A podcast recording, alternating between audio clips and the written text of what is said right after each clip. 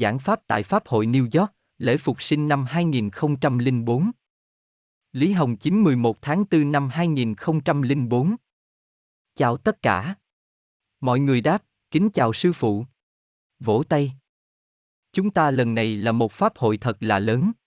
Vỗ tay, người đến dự pháp hội cũng khá đông, đã là 4.000 người đến dự. Cười, xét theo tình huống hiện nay, có thể nói rằng trong toàn thể hình thế chính pháp, các đệ tử đại pháp trong tam giới đã thực thi vô cùng tốt đẹp, khởi tác dụng hết sức quan trọng. Vì vậy sư phụ cảm ơn tất cả. Vỗ tay nhiệt liệt.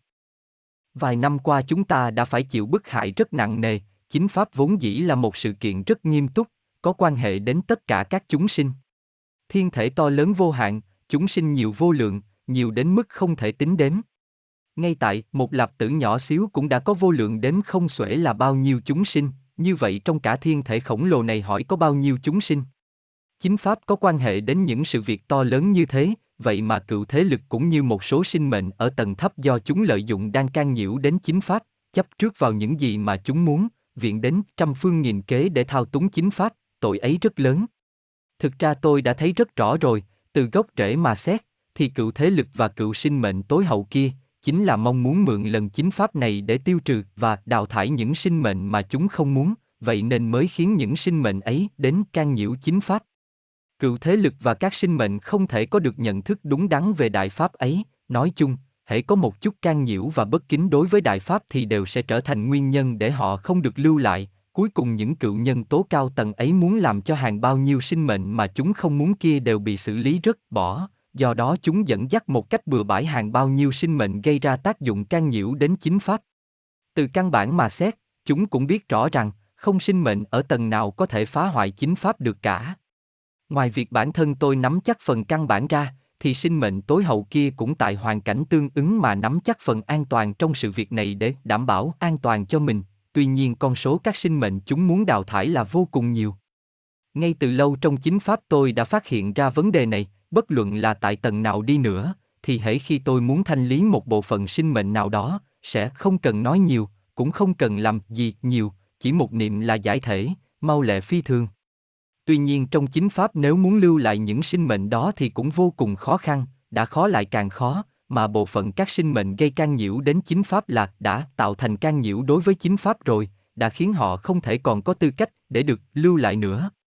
Do vậy trong chính pháp hệ có sinh mệnh vào đây gây tác dụng can nhiễu mà tôi không thừa nhận thì là vô cùng nguy hiểm cho họ, đó là xét từ bản chất. Trong quá trình này, trong các cảnh giới, trong tất cả các tầng, các sinh mệnh thao túng chính pháp đều có sự khác biệt trong biểu hiện cụ thể của mình, và trong cảnh giới tại tầng của sinh mệnh, ở trong cảnh giới sở tại của họ đều có sự khác biệt trong nhận thức về chính pháp.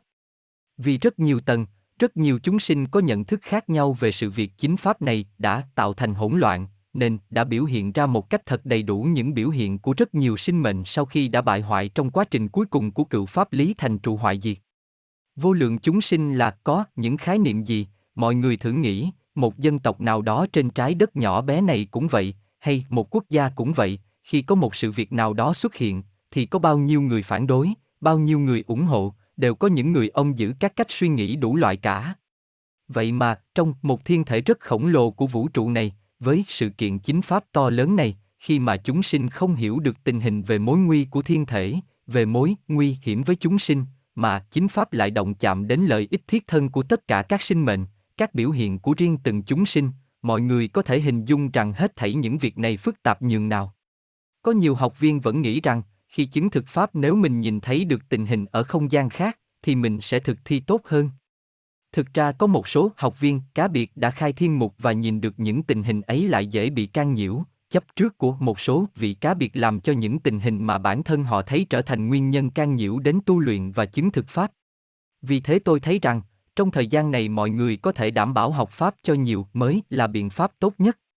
Là một đệ tử đại pháp mà xét, hết thảy đều cần dùng pháp để đo lường, thế mới tiến bước cho thật ngay chính, như vậy các học viên có nhìn thấy hay không đều không dễ xuất hiện vấn đề, bởi vì có pháp ở đó, cứ chịu theo yêu cầu của pháp mà làm. Dù cho các sinh mệnh khác có ở trạng thái nào đi nữa, các chủng các loại biểu hiện phức tạp thiên biến vạn hóa thì cũng không cách nào can nhiễu được đệ tử đại pháp. Theo tình huống hiện tại mà xét, chính pháp hồng thế ngày càng tiếp cận đến phần bề mặt nhất, cũng là ngày càng tiếp cận đến tối cao, tối hậu, tối đại và trung tâm nhất. Trước đây tôi đã giảng rằng có rất nhiều lời tiên tri khi đến thời kỳ cuối cùng là không còn chuẩn xác nữa, trong quá trình ở giữa thì rất chuẩn xác, nhưng đến cuối thì không còn chuẩn xác nữa. Nguyên nhân là vũ trụ thể hệ chúng ta tuy rằng to lớn vô tỷ, khái niệm về rất nhiều thiên thể cũng như vô lượng chúng sinh mà tôi vẫn nói ấy, đều nằm trong vũ trụ thể hệ này, cái gọi là cuộc bức hại nhằm khảo nghiệm các đệ tử đại pháp được an bài bởi thế lực do cựu sinh mệnh hình thành những nguyên nhân cụ thể do cựu thế lực sản sinh ra, bản thân chính pháp cũng như các chúng sinh cần được cứu độ, v v đều là trong phạm vi này cả, nhưng vũ trụ to lớn này của chúng ta, dẫu nó có to lớn đến mấy, thì nó cũng không tồn tại một cách cô lập trong vũ trụ, còn có các nhân tố ở ngoài vũ trụ.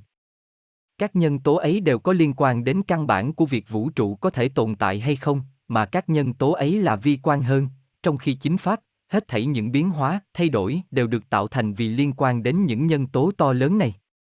Nói một cách khác, vũ trụ này sau khi tôi đã chính pháp xong thì nó có thể độc lập tồn tại hay không? Lấy thí dụ, như một quả bóng, chư vị đặt lên không trung, vừa buông tay ra thì nó rơi xuống ngay, nhưng một quả bóng bay thì hễ buông ra nó lại bay lên. Thí dụ, đó không chuẩn xác, chỉ có ý như vậy, thực tế thì cũng không phải là như vậy.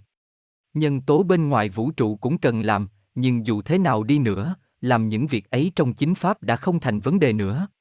Những nhân tố ấy không nằm bên trong phạm vi của thiên thể to lớn của vũ trụ thể hệ này của chúng ta. Tất cả những gì dự liệu cần phải làm trước tiên trong chính pháp và an bài của cựu thế lực, kể cả biểu hiện của tất cả các chúng sinh, đều ở trong phạm vi này, còn ở ngoài phạm vi ấy thì không có vấn đề này. Nhưng do sự tồn tại của chúng cũng tạo thành một chủng loại gián cách ở vi quan mà chủng gián cách ấy cũng đang làm gián cách thế gian tối hậu, tối bề mặt, hiện nay chính pháp đang giải quyết vấn đề đó rồi. Sau khi vấn đề đó được giải quyết xong, thì về cơ bản sẽ giải quyết xong. Trong lần giảng pháp trước tôi nói rằng thực ra vũ trụ này đã được làm xong, có ý là như vậy. Tuy nhiên đã qua thời gian hơn 4 năm rồi, cuộc bức hại vẫn chưa kết thúc, là vì nguyên nhân tối hậu vẫn chưa được giải quyết xong, nhưng hình thế toàn cuộc đã có biến đổi rất lớn mọi người đã thấy được rằng các nhân tố tà ác kia đã còn hết sức ít ỏi, kể cả đám hắc thủ mà tôi bảo chư vị thanh lý, những thần bại hoại chui vào trong tam giới ấy, cũng đã bị thanh lý nên chỉ còn lại rất ít rồi. Hơn nữa ngoài tam giới còn có một bộ phận các sinh mệnh cao tầng có tác dụng phản diện cũng đang bị thanh lý. Do vậy từ tình huống hiện thời mà xét, vì thế lực vốn thao túng chính pháp đã càng ngày càng ít, hết thảy các nhân tố can nhiễu trong tam giới đã bị tiêu trừ cho yếu đi rất nhiều nên con người thế gian càng ngày càng tỉnh ngộ ra. Không chỉ là con người thế gian, mà các chúng sinh trong tam giới cũng đều tỉnh ngộ ra, đều đang tự mình suy xét vấn đề. Còn một số người vẫn còn lưu lại trong đầu những thứ mê hoặc trong khi chịu tuyên truyền của tà ác, thì khi mọi người giảng chân tướng nói rõ sự việc ra, thì họ sẽ lập tức hiểu rõ ra ngay, bởi vì không có tà ác khống chế nữa. Trong quá trình giảng chân tướng, các đệ tử đại pháp thật sự đã có tác dụng rất trọng yếu, hơn nữa thực thi hết sức tốt điều kiện rất gian khổ, ngay cả con người cũng biết điều đó, pháp luân công không có tiền, có những đệ tử đại pháp còn rất khốn khó về hoàn cảnh sinh hoạt cá nhân. Ở tình huống như vậy, mọi người vẫn suy xét đến phương diện về hình tượng của mình tại xã hội và nơi người thường, bởi vì đệ tử đại pháp ở đâu cũng làm người tốt. Như vậy ở xã hội người thường, trong công tác, tại gia đình, tại các phương diện khác nhau trong giao tiếp xã hội, đều cần lưu lại một hình tượng chính diện về đệ tử đại pháp cho con người điều kiện có hạn, do đó mọi người thực hiện được vậy rất khó khăn, rất gian khổ. Tuy như thế, chúng ta cũng phải tiến bước thật ngay chính trên con đường chính pháp này, không thể đi lệch. Nếu muốn đi cho ngay chính, như mọi người đã biết, con đường chính ấy chỉ có một lối, bước ra ngoài một bước là đi lệch ngay. Không được đi lệch ra ngoài, tức là con đường mà chúng ta đi lộ ra không hề rộng rãi. Muốn sao làm vậy, nghĩ thế nào làm thế nấy thì không được, như thế pháp sẽ không chính mọi người cần đi cho chính trên con đường chứng thực pháp. Từng bước, từng việc, kể cả từng lời nói hành vi của các đệ tử đại pháp, tất cả các biểu hiện mọi mặt tại xã hội đều cần phải làm cho thật ngay chính. Về điểm này, toàn thể các đệ tử đại pháp về cơ bản đều đạt, hơn nữa đưa đến cho con người thế gian một hình tượng đệ tử đại pháp hết sức tốt đẹp.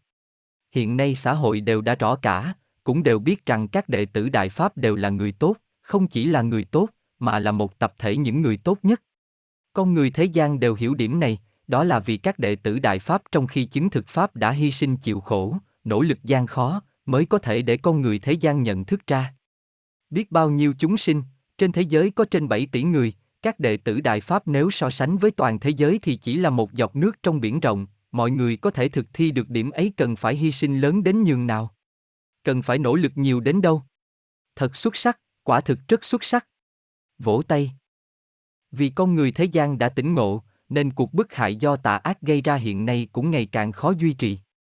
Trên thế giới chúng đang mất đi hoàn cảnh mà tà ác có thể hành ác, tại Trung Quốc chúng cũng đang mất đi hoàn cảnh để chúng hành ác. Mọi người đã nhìn thấy, cũng đã nghe thấy, khi làm công tác giảng chân tướng, thì mọi người cũng có nhận thức một cách sâu sắc về phương diện này. Hiện nay tại Trung Quốc, rất nhiều dân chúng đều cực kỳ chán ghét cuộc bức hại Pháp Luân Đại Pháp. Đương nhiên cũng có một số người do chưa biết sự thật, điều ấy đối với các đệ tử Đại Pháp chúng ta cần tiếp tục lấy lời phúc đức, lấy chân tướng về cuộc đàn áp bảo cho những chúng sinh ấy. Nhưng rốt cuộc cũng có một số người vẫn không đạt, nếu mọi người đều có thể đạt cả, thì sự kiện chính pháp này đã không tồn tại. Nếu như các sinh mệnh trong vũ trụ đều có thể đạt, thì sự việc chứng thực pháp thực sự đã không xuất hiện. Chính là vì chúng không còn tốt nữa, nên rồi sẽ thật sự thể hiện ra những biểu hiện trạng thái giai đoạn cuối cùng của thành trụ hoại diệt của chúng sinh thuộc vũ trụ quá khứ. Vì sự kiện chính pháp còn chưa kết thúc, nhưng con người thế gian đang tỉnh ngộ về cuộc bức hại các đệ tử đại pháp, tuy nhiên đạo đức của con người thế gian lại đang trượt xuống rất nhanh, điều ấy cũng rất đáng sợ. Thời gian kết thúc càng lâu, đối với việc cứu vãn các chúng sinh trong tương lai, việc này đối với tôi mà xét thì không có khó khăn gì hết, chư vị có rớt xuống địa ngục tôi vẫn có thể làm cứu độ chư vị, được, nhưng có đáng làm hay không, có thể làm một lần nữa hay không, vấn đề chính là như vậy. Khi đệ tử Đại Pháp giảng thanh chân tướng, khi có thể làm cho con người thế gian tỏ rõ chân tướng, thì đồng thời cũng là ngăn chặn để cho đạo đức của nhân loại đừng trượt xuống quá một mức nhất định. Tất nhiên, tôi và các đệ tử Đại Pháp đều không thừa nhận hết thảy những gì của cựu thế lực. Đại Pháp đã tạo thành các đệ tử Đại Pháp, các đệ tử Đại Pháp khi tu luyện cũng duy hộ Pháp, điều ấy là tất nhiên. Nhưng các đệ tử Đại Pháp có thể chứng thực Pháp là hoàn toàn không phải vì thừa nhận cuộc bức hại này, càng không phải vì để ở nơi con người thế gian mà giảng chân tướng, mà là vì cuộc bức hại đã xuất hiện, đã tạo thành trạng thái như thế, nên tôi mới bảo các đệ tử Đại Pháp giảng chân tướng.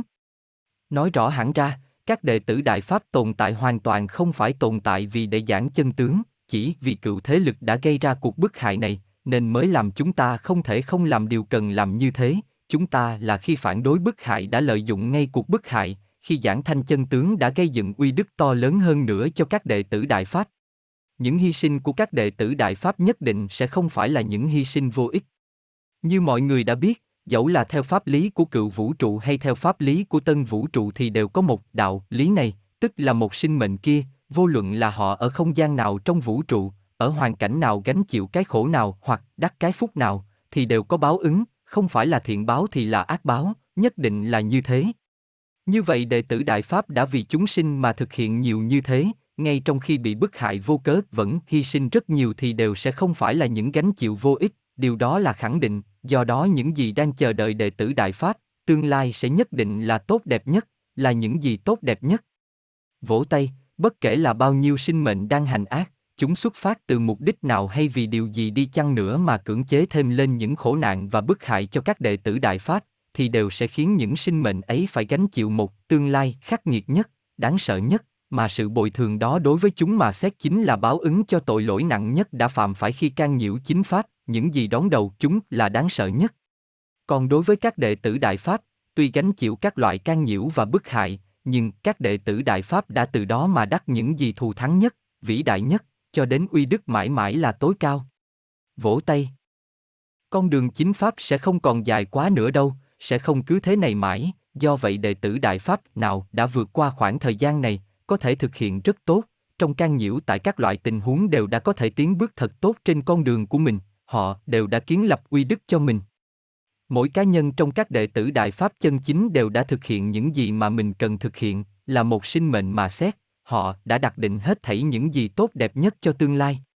Đã thực hiện đến bước này, tôi cũng phóng tâm được rồi, tôi không còn phải lo lắng rằng chư vị có thể thực hiện được hay không nữa. Vỗ tay, thực tiễn đã chứng minh rằng mọi người đã đi qua được rồi, tương lai chư vị quay đầu lại nhìn sẽ thấy con đường này là quang minh, là vĩ đại, là điều mà từ khi khai thiên tịch địa chưa hề có. Nếu nói về quá khứ trong vũ trụ có bao nhiêu chư thần đã hạ thế độ nhân, đã kiến lập được uy đức gì, tôi nói với chư vị rằng, những đệ tử đại pháp chân chính của tôi, uy đức tương lai của chư vị còn vượt trên hết thảy chư thần đã từng xuống thế gian này trong lịch sử, vỗ tay, bởi vì chư vị và chính pháp là đồng tại. Hãy trân quý, nhất định phải quý tiếc con đường chư vị đã đi qua. Chỉ khi nào biết trân quý con đường mà chư vị đã đi qua, mọi người mới có thể tiến bước thật tốt trên đoạn đường sau này. Phần đường còn lại không dài, hãy tiến bước thật tốt hơn nữa, thực hiện thật ngay chính hơn nữa. Trong cuộc bức hại này, mỗi từng đệ tử Đại Pháp đều trở nên thanh tĩnh và lý trí. Khi sự việc tôi lúc đầu truyền Pháp vừa mới bắt đầu, tôi vừa ở trước mặt những người ngồi ở hội trường vừa nghĩ về một vấn đề. Bấy giờ trong tư tưởng của những vị ấy rất ít người có chính niệm, thậm chí có rất ít người mà tự họ có được chủ niệm chân chính. Con người chịu nhận ảnh hưởng của các loại ý thức trong xã hội, trong quan niệm hậu thiên đã dưỡng thành những lối suy nghĩ cố hữu về các chủng loại sự vật thế gian, lại còn có các nhân tố ngoại lai đang thao túng và can nhiễu đến con người nữa. Ban đầu trước mặt tôi chính là một quần thể chúng sinh như thế. Hồi đó rất nhiều học viên miệng nói đại pháp hảo, nhưng mà là ngôn bất do trung, có người đối với cảm giác về những thay đổi to lớn trên tự thân của mình cũng cho là là tự thị nhi phi. Khi đối diện với những chúng sinh như thế, tôi vẫn nghĩ, họ có thể thành công hay không? Có thể trong trạng thái như thế mà vượt ra hay không? Hơn nữa trên con đường tu luyện vẫn còn tồn tại các nhân tố đang can nhiễu đến tu luyện của họ và đến việc chính pháp của tôi, thật khó lắm. Bây giờ tôi hay nghĩ về vấn đề đó, hiện nay tôi không còn để tâm đến vấn đề đó nữa. Đặc biệt là các đệ tử Đại Pháp nào đã từ trong cuộc bức hại này mà vượt lên, thì ngày càng bình tĩnh, ngày càng minh bạch rằng mình đang làm những gì, chính niệm ngày càng mạnh mẽ, ý thức ngày càng rõ ràng. Tôi không chỉ không còn phải lo về việc đó nữa, mà tôi thấy mọi người có trạng thái như vậy nên rất mừng. Vỗ tay nhiệt liệt, tóc sinh mệnh đó đã thật sự minh bạch rồi, đã là do chính niệm của tự họ làm chủ tể sinh mệnh của tự họ, ngoài ra họ là các sinh mệnh tu luyện trong chính pháp, đã minh bạch, hiểu rõ con đường mà họ cần phải đi, đã hiểu rõ mục tiêu và ý nghĩa tồn tại của sinh mệnh bản thân mình, họ thật xuất sắc. Do vậy từ tình huống hiện thời mà xét, tôi không còn lo nữa, tôi cũng biết rằng càng thực hiện về sau thì mọi người thực hiện sẽ càng tốt. Trong chứng thực pháp rất nhiều biện pháp là do tự chư vị nghĩ ra, rất nhiều khó khăn cũng là do tự chư vị giải quyết. Trong chứng thực pháp, chư vị đều nghĩ xem làm thế nào để có thể thực hiện cho tốt sự việc chứng thực pháp vĩ đại nhất này. Các đệ tử đại pháp toàn thế giới đều đang suy xét về công việc của cộng đồng, mọi người đang cùng phối hợp với nhau, cũng đang thông qua nghiên cứu, tìm tòi, tranh luận mà đưa ra các biện pháp. Dù sao đi nữa, đây cũng là phương thức tu luyện độc đáo đặc biệt của các đệ tử đại pháp, trong lịch sử xưa nay chưa hề có. Vỗ tay. Hôm nay là ngày lễ phục sinh, ngày sống lại một vị thần. Vỗ tay nhiệt liệt, tôi không giảng nhiều nữa, nhân ngày tốt này, phía bên thần của các đệ tử Đại Pháp hãy phục sinh. Vỗ tay nhiệt liệt thời gian lâu. Ghi chú, của người dịch, không phải chính văn, chỉ để tham khảo. Ô vuông nhỏ đen chính Pháp hồng thế, cái thế lớn mạnh của chính Pháp. Ô vuông nhỏ đen vô tỷ, không thể so sánh, vô cùng. Ô vuông nhỏ đen thể hệ, hệ các thể, hệ thống. Ô vuông nhỏ đen gián cách, chỗ ly gián, tách ra, cách ra, tách biệt ra. Ô vuông nhỏ đen phản diện, tiếng Hán, phụ diện, trái nghĩa với chính diện. Ô vuông nhỏ đen tân vũ trụ, cựu vũ trụ, vũ trụ mới, vũ trụ cũ. Ô vuông nhỏ đen thù thắng, tốt đẹp phi thường, hơn tất cả. Ô vuông nhỏ đen đồng tại, cùng tồn tại, cùng thời gian, cùng nơi chốn. Ô vuông nhỏ đen chủ niệm, niệm đúng là của chủ nguyên thần, đúng theo đặc tính chủ nguyên thần, theo chỗ hiểu của dịch giả. Ô vuông nhỏ đen hậu thiên, cái về sau mới có, trái với tiên thiên là cái có được từ nguyên ban đầu. Ô vuông nhỏ đen dưỡng thành, nuôi dưỡng mà thành. Ô vuông nhỏ đen ngôn bất do trung, lời nói không phải xuất ra tự đáy lòng. Ô vuông nhỏ đen tự thị nhi phi, thoáng thì tưởng là phải nhưng kỳ thực là giả. Ô vuông nhỏ đen chủ tể, làm chủ, chúa tể.